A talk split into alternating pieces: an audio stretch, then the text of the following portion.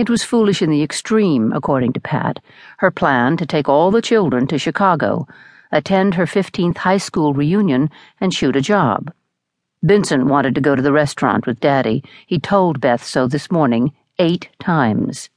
You cannot go to the restaurant with Daddy, she finally snapped at him, wondering if she would actually lay hands on him if she heard his wheedling voice just one more time. Daddy will be working. I can sit quiet in the back, Mom. I did it that one time. It had been the peak experience of Vincent's life thus far, going to spend a Saturday night with Pat at the restaurant he managed for his Uncle Augie.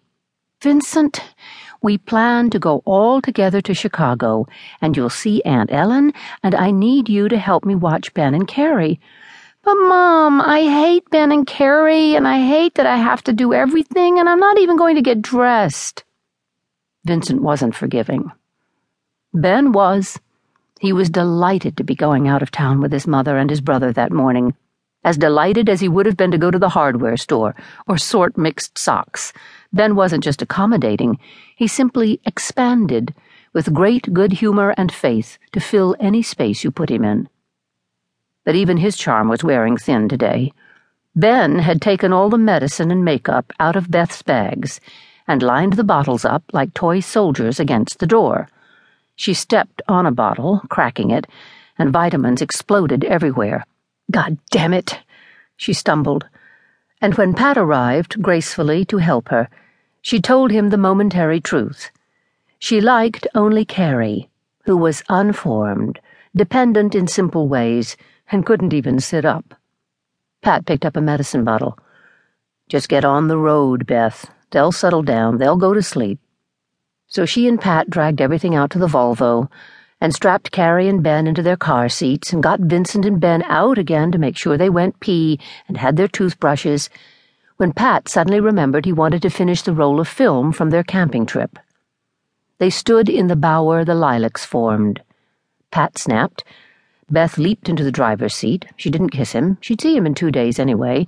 In fact, she'd see Pat before the sun went down, Beth later recalled.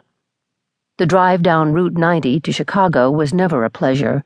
She and Pat used to have some petting fun in their old Chevy Malibu years before, coming home from college for Christmas to families who were speechless with delight that the two of them were in love. These days, it was simply what it was a stupid, boring, flat farms and then suburban sprawl shot for a 150 miles. They made the trip often because all the members of both their families lived in the Chicago area. Pat and Beth had belonged to each other from junior year at the University of Wisconsin, and even in a sense before, as the children of parents who didn't consider it a holiday unless they played poker together. Pat and Beth had played with each other at picnics or in friendship emergencies. They went to each other's first communions, to each other's high school graduation parties. But they never really saw each other as gendered until the day they ran into one another on the Library Mall in Madison, three hours before they fell into bed at Pat's attic dump and missed the next two days of classes.